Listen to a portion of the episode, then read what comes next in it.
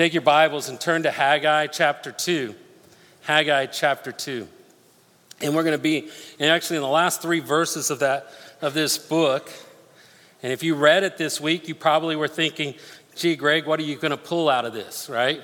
Because um, there's some things going on here that, that don't always make clear sense, but there's some, there's some really neat things that are taking place here. And first of all, is that God has made a promise to his people.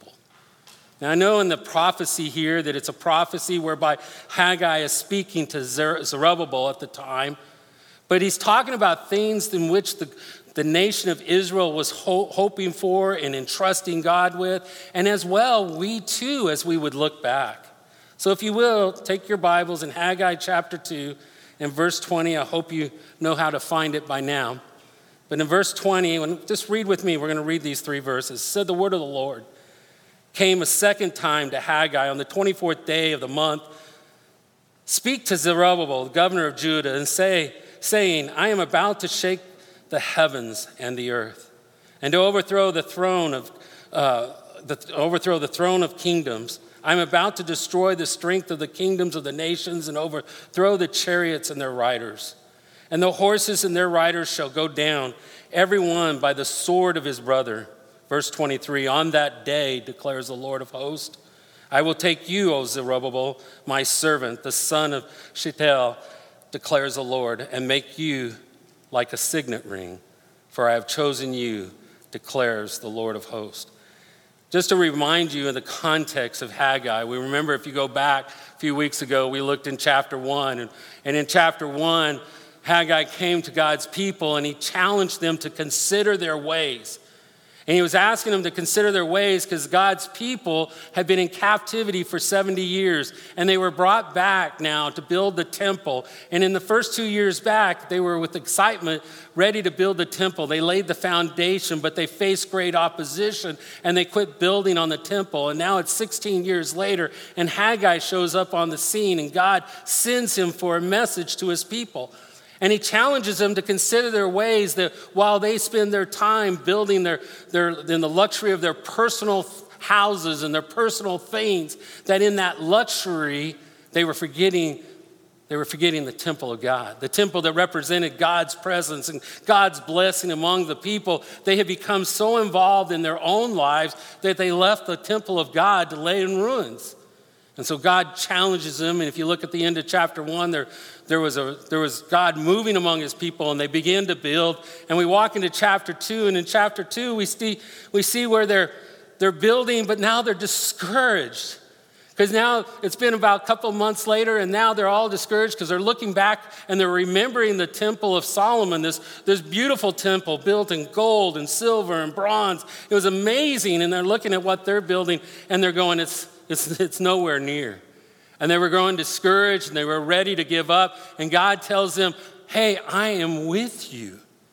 And we looked at that week how so many times, even in our own lives, we grow discouraged when we begin to look at other things and we start evaluating by what others have or other circumstances, and we begin to grow discouraged in those situations. But when we bring our eyes back to who God is, when we set our eyes on Him, it runs away the di- discouragement because we find that we're His people and we walk after Him and we seek Him. And then we saw, not last week, but two weeks ago, we saw that God really cares about the heart of His people. He talked about the very condition and he talked about holiness and sinfulness. It was a very difficult message, to be honest with you. Because none of us like to talk about our inadequacies or our iniquities or our shortcomings before God. But God cares about the condition of our hearts. He raises us up to be a holy people, a holy nation. And if we ever think in any way that we can somehow call God God and that we're His children and to live differently, there's got to be a conflict there. There's got to be an issue. And God addressed that with His people his own people, as they were now building the temple and they were walking in obedience after God. And, and he says, I will bless you. The very last words of that message I will bless you. And so we walk into our passage today. And actually, this is the second time when it says there in verse 20, the second time that the word of the Lord came to Haggai. It's literally the same day. The last message you heard, where he was talking about holiness and the condition of their heart, this is the same message on the same day, or the same, it's a different message on the same day. Let me correct that. And so what happened is, is now he pulls his Zerubbabel to the side and he begins to, to say some things to Zerubbabel. And there's three things I want us to see out of today.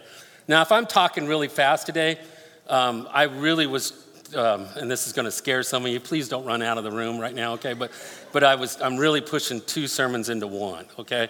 So hopefully, um, hopefully, if I talk really, really, really fast, I get them all really done really quick, right? Or else y'all are just going to burn the pot roast at home. Folks at home, they'll just be able to go turn it down to warm, I guess. But nevertheless, we'll, we'll, we'll survive through this, I promise. But there's three things I want us to see. Number one, I want to see God's promise.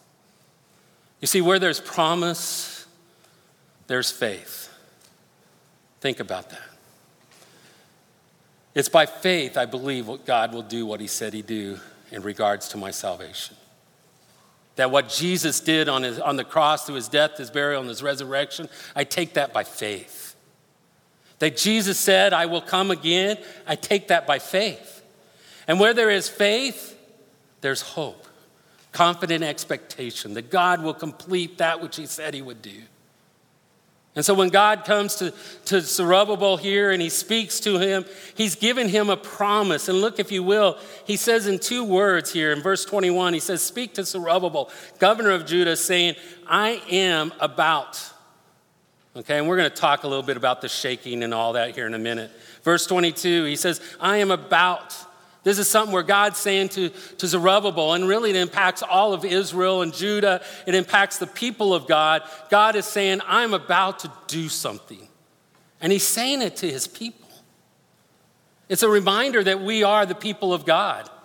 And I think when I hear about the promises of God and I begin to think about his promises, I realize how important it is that I really dwell on them.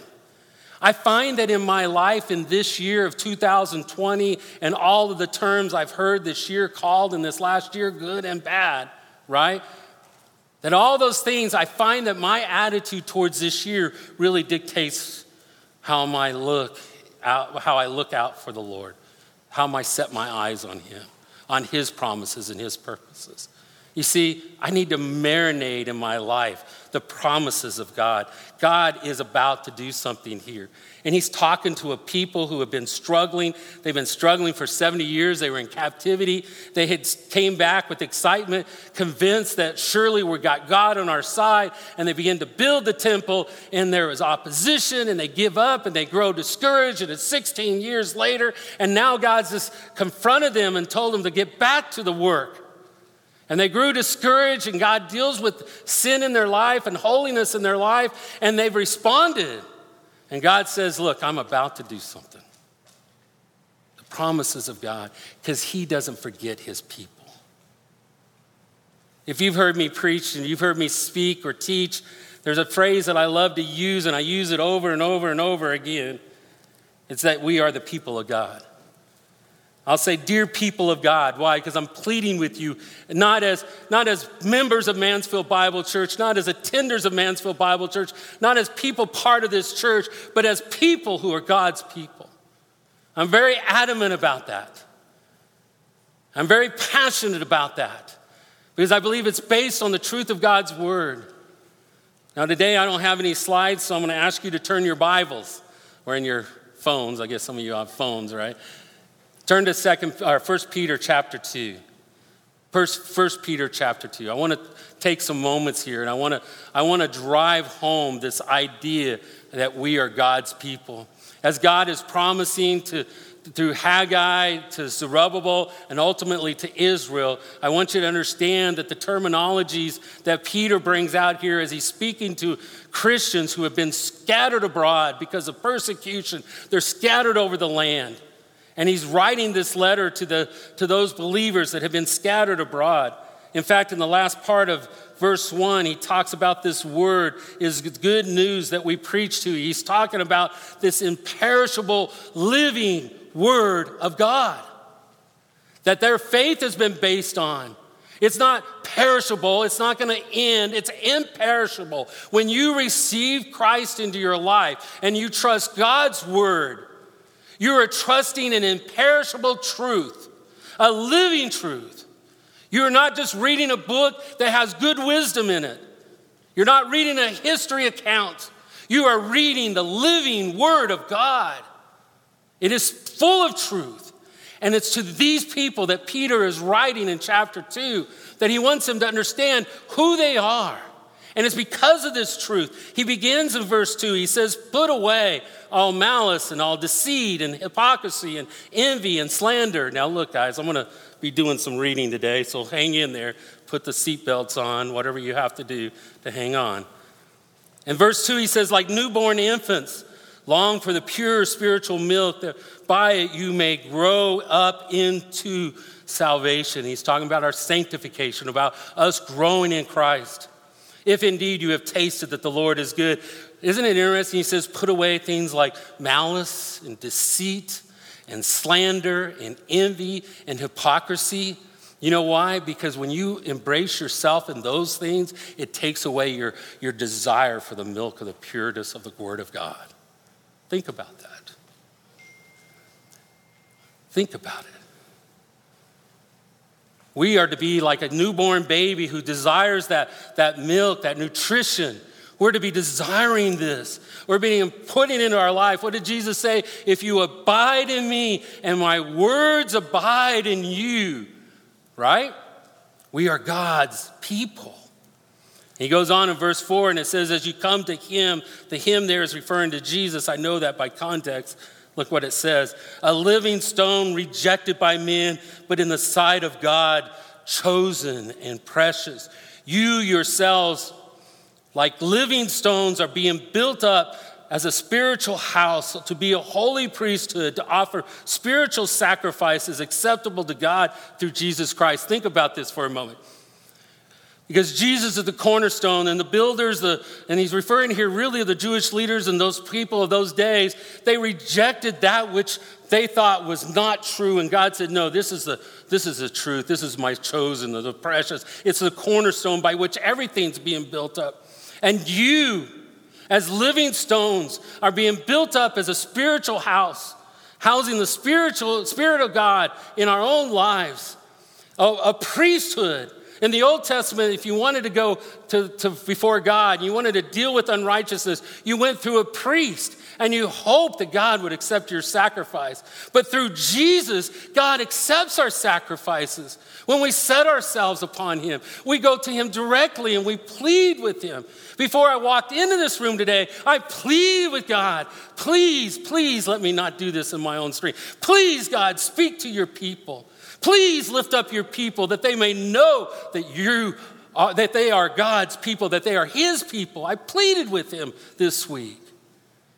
How could I do that? Through Jesus Christ. And I can offer to him spiritual sacrifices, sacrifices of my life and service to him. And he goes on and he says, For it stands in scriptures, verse 6 Behold, I am lying in Zion, a stone, a cornerstone, chosen and precious. And whoever believes in him, listen to this. Listen to what it says. It will not be put to shame. Will not be put to shame. Do you believe? Hmm? You will not be shamed. Why? Because Jesus is our living stone. He's our cornerstone in which we build ourselves. And he says in verse 7 so the honor is for, the, for you who believe. But for those who do not believe, the stone that the builders rejected has become, a cor- become the cornerstone, and a stone of stumbling, a rock of offense. That which they considered as worthless, God said, No, this is my cornerstone. And to those who didn't believe, it became a, a stumbling block, a, a, rock of offense. In fact, it went on and says they stumbled because they disobeyed the word as they were desi- destined to. It's not saying they're destined to disobey the word. What it means is that if you reject the truth of God's word, you know what's going to happen? You're going to stumble. You're destined to it. You're destined to it. That's why this is so important in your life. I don't know what, what do you do for a living? What do you do in your life? You know what? The most important thing is the truth of God's word. Are you in business? It's the truth of God's word. Are you in a negotiation and sales? The truth of God's word. Are you, are you a mom? Truth of God's word. You a teacher? Truth of God's word. Law enforcement? Truth of God's word. Do you believe that? It is the living, active word of God. It's what binds us together in truth. It's what pulls us as believers as to one. And he goes on, he says, Look, now I'm going to. I'm going to get really excited, folks, so hang on to me. I know we're pretty conservative and reserved in our church, and sometimes I get a little out of hand, and, you know, I get, you know, sometimes I get messages about it, but just, you're just going to hang in there, okay? Just deal with it. Verse 9. But you are a chosen race, a royal priesthood, a holy nation, a people of his own possession do you see that, dear people of God? Do you see that? You are a chosen people, a royal, not just a priesthood, a royal priesthood. Why? Because you're part of the family of God. A people of his own possession. I like the old King James, I think it's there where it uses the word peculiar, meaning God's own, and only his, his own people. You're his people. Look what he goes on and he says, he says, that you may proclaim the excellencies of him who called you out of darkness into the marvelous light. He has made you his own people. Why? So that you can just, you know, have it good in this world and everything works out your way. So you can go to work and the car never breaks down. You never have to worry about what's in the bank account. Don't have to face sickness. No, it doesn't say that. You know what it says? That you might proclaim the excellencies of our King, the excellencies of the everlasting God, who from everlasting to everlasting is all powerful and full of majesty and glory. He is He, and Him alone is the King of kings. And we get to proclaim the excellencies of that truth because we are His people. And then, right here, people, verse 10 people of God, don't miss this. Once you were not a people, but now you are what? What does it say? God's people. You are God's people. Once you had not received mercy, but now you have received mercy. You have received grace. Does that not get you excited? We, we're not walking in here looking for commonalities, dear people, God. The commonality is the Spirit of God that dwells within us and makes us His people. Does that not uplift you? I don't know what happened to you this week. Or last week, or over the last month, and maybe you've been struggling, but you know what? You're God's people. Now look back in Haggai. Go back to Haggai. Because in Haggai, not only does he talk about the promise of what he's about to do, but he also talks about his servant. If you go down in verse 23, he says, uh, On that day declares the Lord of hosts, I will take you, O uh, Zerubbabel, my servant, the son of Shealtiel, declares the Lord, and make you like a signet ring, for I have chosen you, declares the Lord. That word of my servant really is, is kind of a term of making reference to the Davidic line. You see, when captivity took place, there was, there was uncertainty. Here, the people have been in captivity for 70 years. The temple's laying in ruins. Does God still care? God had made this promise of a Messiah that would come through the line of David. Is he still going to do that? Is he still going to accomplish that? And, and God's coming here through Haggai with this message to Zerubbabel. And in Zerubbabel's line, yes, because his grandfather, he was related in the line of David. And he says, You, you, my servant. And it also kind of reminds him of the, the messianic line that seemed to be interrupted by the, the exile is, is still online. And then he uses this term, signet ring. It's a symbol of honor and authority and power. It's kind of comparable to like, like wearing the crown. The one who possessed it possessed the power of the king himself. You see, when, when Haggai was prophesizing this to Zerubbabel, it wasn't that it was ending with Zerubbabel, he was looking past to the one and the only that could fulfill this, to Jesus Christ himself the one who is the Alpha and the Omega, the one who is the Lord of Lords and the King of Kings, the one who is the living water, the bread of life, the resurrection and the life, the one who is and is and is and will be the holy Lamb of God, the great I am. There's only one like that, and it's Jesus. It's Jesus. He is our King. And Jesus, may you come, may you come soon. May you come. Jesus, the one who laid down his life, who did not think it was something, the equality with God, something to grasp and to hang on to, but he took on the form of a servant, like the, sign, like the uh, likeness of sinful flesh. He humbled himself, he became obedient even to a death on the cross.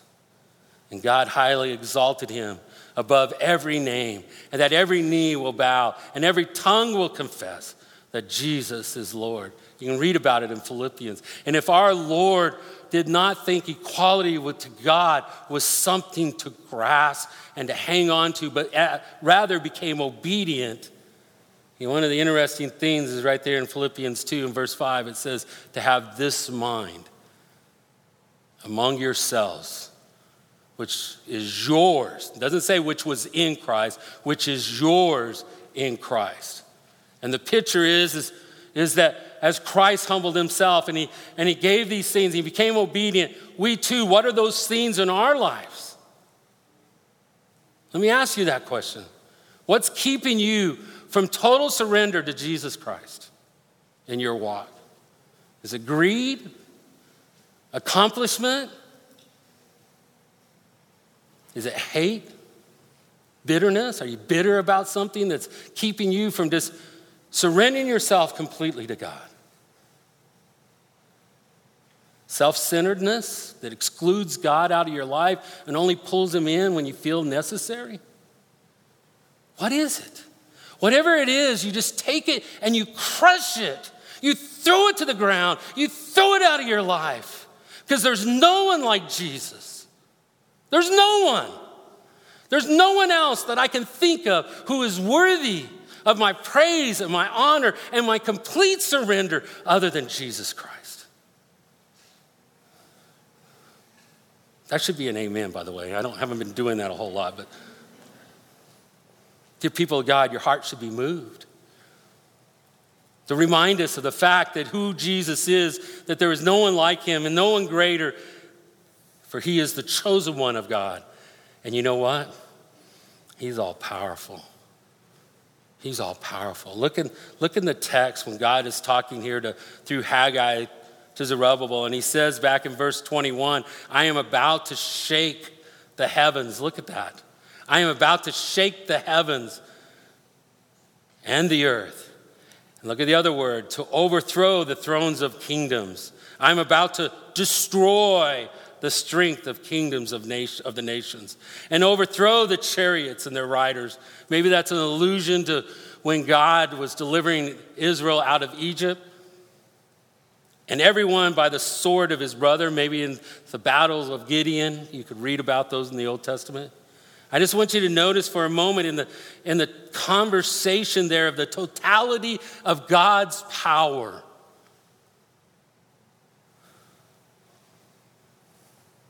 The certainty of his power and his supremacy. Think about it. God isn't wandering around going, man, what am I going to do next? He's looking off and he knows he's going to do something and he promises. And you know what? We're waiting for that day. We're waiting for that day. He says on here, in fact, in uh, Hebrews chapter 12, we looked at it a few weeks back, three or four weeks back. It's the only time that the book of Haggai is quoted in the New Testament where it talks about God shaking the nations. And in chapter 12, and really verses 25 or 26 through 29, it talks about shaking the nations. And the only thing that remains is the eternal kingdom of God. And you know what it says right there? Be thankful that you're part of that kingdom. Be thankful you're part of that kingdom. Because he says here in verse 23, he says, On that day, on that day, some would think, say this is maybe the day of the Lord. In Second Peter, I know it talks about the day of the Lord being from, from the rapture to the millennial kingdom. Some might think that it's also the day of, of judgment right before the millennial kingdom. The millennial kingdom is the thousand year reign of Christ on earth. If you think about it, you go back to that, to that time when Revelation 19, and here comes Jesus in all of his power. Have you read it lately? You, you need to write it down. Go read it this week. Read it this afternoon when you get home. Some of you probably going to read it now. Revelation 19, you know what happens? Our Lord comes on a white horse, full of majesty and glory and power. It says his eyes are like, like eyes of fire, blazing fire. Like from his mouth, a, a sword. I think it's just his words. And the nations turn to do battle with the Lamb of God. And you know what happens? He speaks a word. You think our Lord is all powerful? Yes, He is. Think God is powerful in that day when Jesus comes. You know, in that day, I want you to understand something. In that day when Jesus comes, you know, the only thing that's going to matter is Jesus. All those things that you're worried about right now, all those things you're building into, all those things you're trying to accomplish and, and to attain, in that day, you know what's going to matter? It's not going to matter your title. It's not going to matter your bank account. It's not going to matter what you've built. It's not going to matter the friends you have or your popularity. There's only one thing going to matter, and that's Jesus. And where are you with Jesus? Have you trusted Jesus into your life? That He and He alone is your salvation? Not because how many times you walk through a door or what you put in, in, in an offering or what you accomplish, but that Jesus and Jesus alone your faith in Him. Have you, have you placed your faith in Him? See, in that day, that's all that's going to matter. You see, in that day when Jesus comes, it's the same power that when creation took place and the word was spoken, and guess what? There was light. And he breathed into the nostrils of man, and there was life. The same power that when God brought his people out of, out of Egypt and they came up to a sea, and the, and, the, and the waters were separated. When the mouths of lions were shut, that same power that overcame darkness, that when our adversary tried to hold him into the grave, and there was nothing that could hold him into the grave, and he rose from the dead, and he's alive anymore, evermore. That same power, when Jesus said, Take heart, he told his church, You take heart, for I have overcome the world.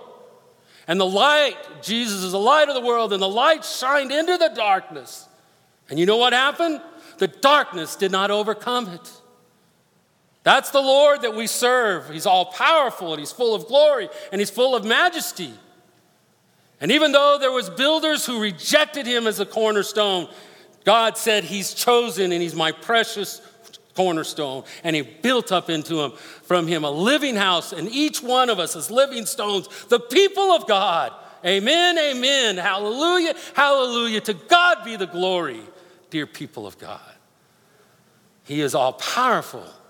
He is all powerful. And my Jesus is coming again. I still remember that guy I worked with, and he was a former NFL player, and we were putting in um, sprinkler systems. He had muscle on top of muscle on top of his ears had muscles. You know, he's just this massive guy. And I would share Christ to him. His, his degree, he got a master's in philosophy, which I loved because I loved talking that kind of stuff with him. But I was always sharing Christ with him. And I never, I never, forget, I never forget the day when he, when he would come to me and he said, Greg, he said, Greg, everything's been the same from the beginning. Where is Jesus? Where is he coming? And I, will never forget, I looked at him. His name was Sam. I said, Sam, do you know the Bible talks about you? It says it will be in the last days, there will be people, there will be mockers, there will be those who, who would disagree, and they'll say the same thing, what you just said. And I remember I brought my Bible the next day to show him, and he was so silent. He was so silent. Because the truth of God's word is from everlasting to everlasting. Let us not think that it's humanity that somehow we can outthink an eternal, infinite God. That somehow we have a better understanding, a better perspective of life and, and the, how things go together. We put together our ideas of science and we think that we're something, and when we're nothing without Christ, we still are on the course of condemnation, except by the grace of God and the mercy of our God. To Him be the glory and the, and the power forever and ever. So many times I think the church of God responds so weakly and out of fear to the world around us because we forget about the power of our God. And especially this year. I know we need comfort. I know we need, we need to be helped along. I understand that. But we also need to remember the God that we serve, that He is all powerful. And how do I respond? And all of these things are going on. I told you I was putting two messages together, right? This thing. Turn over to Luke chapter 21. Luke chapter 21. I'm going to close there. In Luke chapter 21, it's really a shorter version of Matthew 24, 25. Talking about the disciples were asking Jesus, when will these things be? And I just want to point out a few things that Jesus tells them about those times. In chapter 21 of Luke, he says, And when you hear of wars and, and disturbances, do not be troubled or terrified. For these things must first take place. Think about that, dear people of God. When we see things going wrong, we think everything's coming apart. And Jesus is saying, when you start seeing these things happen, just know that they're going to happen. They must happen, they must take place. He goes on in verse 10, he says, Then he said to them, Nation will rise against nation and kingdom against kingdom. There will be great earthquakes in various places, famines and pestilence. Many of you have heard these verses before. And there will be terrors and great signs from heaven. But before all this, they will lay their hands on you and persecute you, delivering you up to the synagogues and prisons. And you, you will be brought before the kings and the governors for my name's sake. But here's where I want you to see. Look at verse 13. This will be your what? Opportunity to bear witness. This will be your opportunity to bear witness. Things are going like crazy around us, but this is our opportunity. This is our opportunity to bear witness of the love of God and the grace of God and the message of good news. We don't need to run in fear. Jesus is coming again. He will shake the heavens and the earth. He will bring about his kingdom In fact, verse 14 says, Settle it therefore in your minds not to meditate beforehand how to answer, for I will give you a mouth and wisdom which none of you, none of your adversaries will abide, uh, be able to uh, withstand or correct, contradict. I, I want to make sure you understand this doesn't mean we shouldn't be good students of God's word. What it means is in the face of opposition, God will give you exactly what you need and the words that you need In fact, he goes on and he describes several things, and there's some dispensational ideas here, and you have the tribulation going on and different things, but I think there's still words to be encouraged by.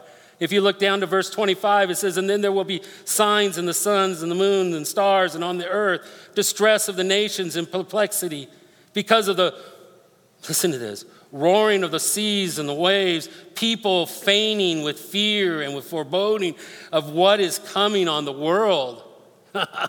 We're starting to see some of that, aren't we? And then they will see the Son of Man coming in the cloud with power and great glory. There's going to be a time when Jesus, Jesus is coming again, dear people of God. But look what he says in verse 20. Now, when these things, now notice, it's not saying when these things happen. It says when these things begin to, ha- to take place, straighten up. Raise up your head because your redemption is drawing near. Dear people of God, we're not a people of fear. We're not a people of fear, not a people of anxiety. We're people who know what's coming. Raise up your head, straighten up. Our redemption is coming. And so, when Jesus said in the following verses, He said, You look at the tree where the blossoms on the fig tree, and when you see them, you know summer's coming. So, when you see these things, that's what he says in verse 20, uh, 31. So, when, so also, when you see these things taking place, you know that the kingdom of God is near. Now, listen to his warning. I'm going to close with this.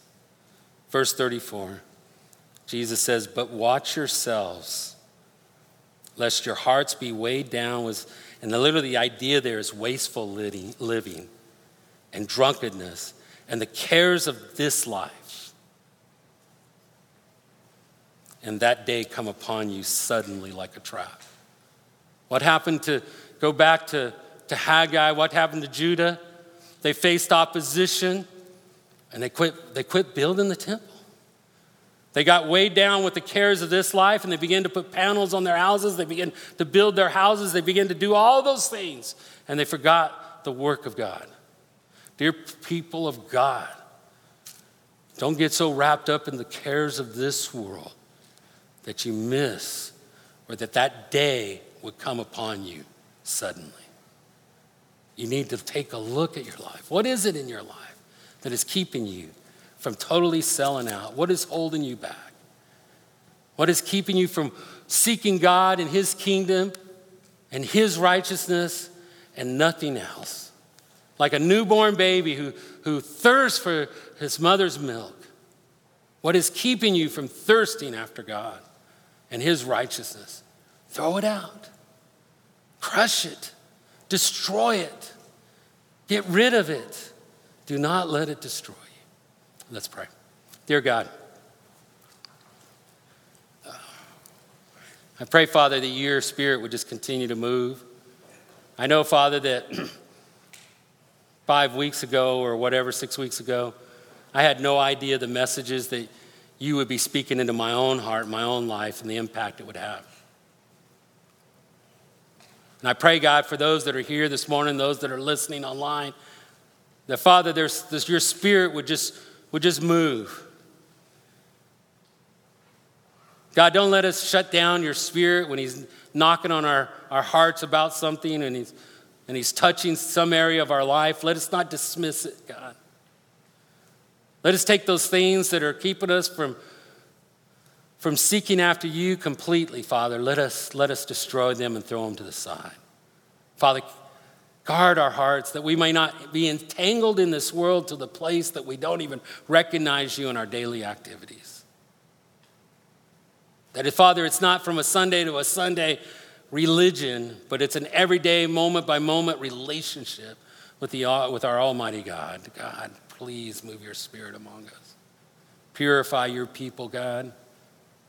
Move in them and motivate them, Father God, just that we would not be a people walking in darkness, but a people that walks in the light of the truth of your word, a people that are certain about your promises, people that are certain about your son, the the chosen and precious cornerstone. A people that understand your power, God, your everlasting power. And that, Father, we take rest and peace there. It's in Jesus' name. Amen.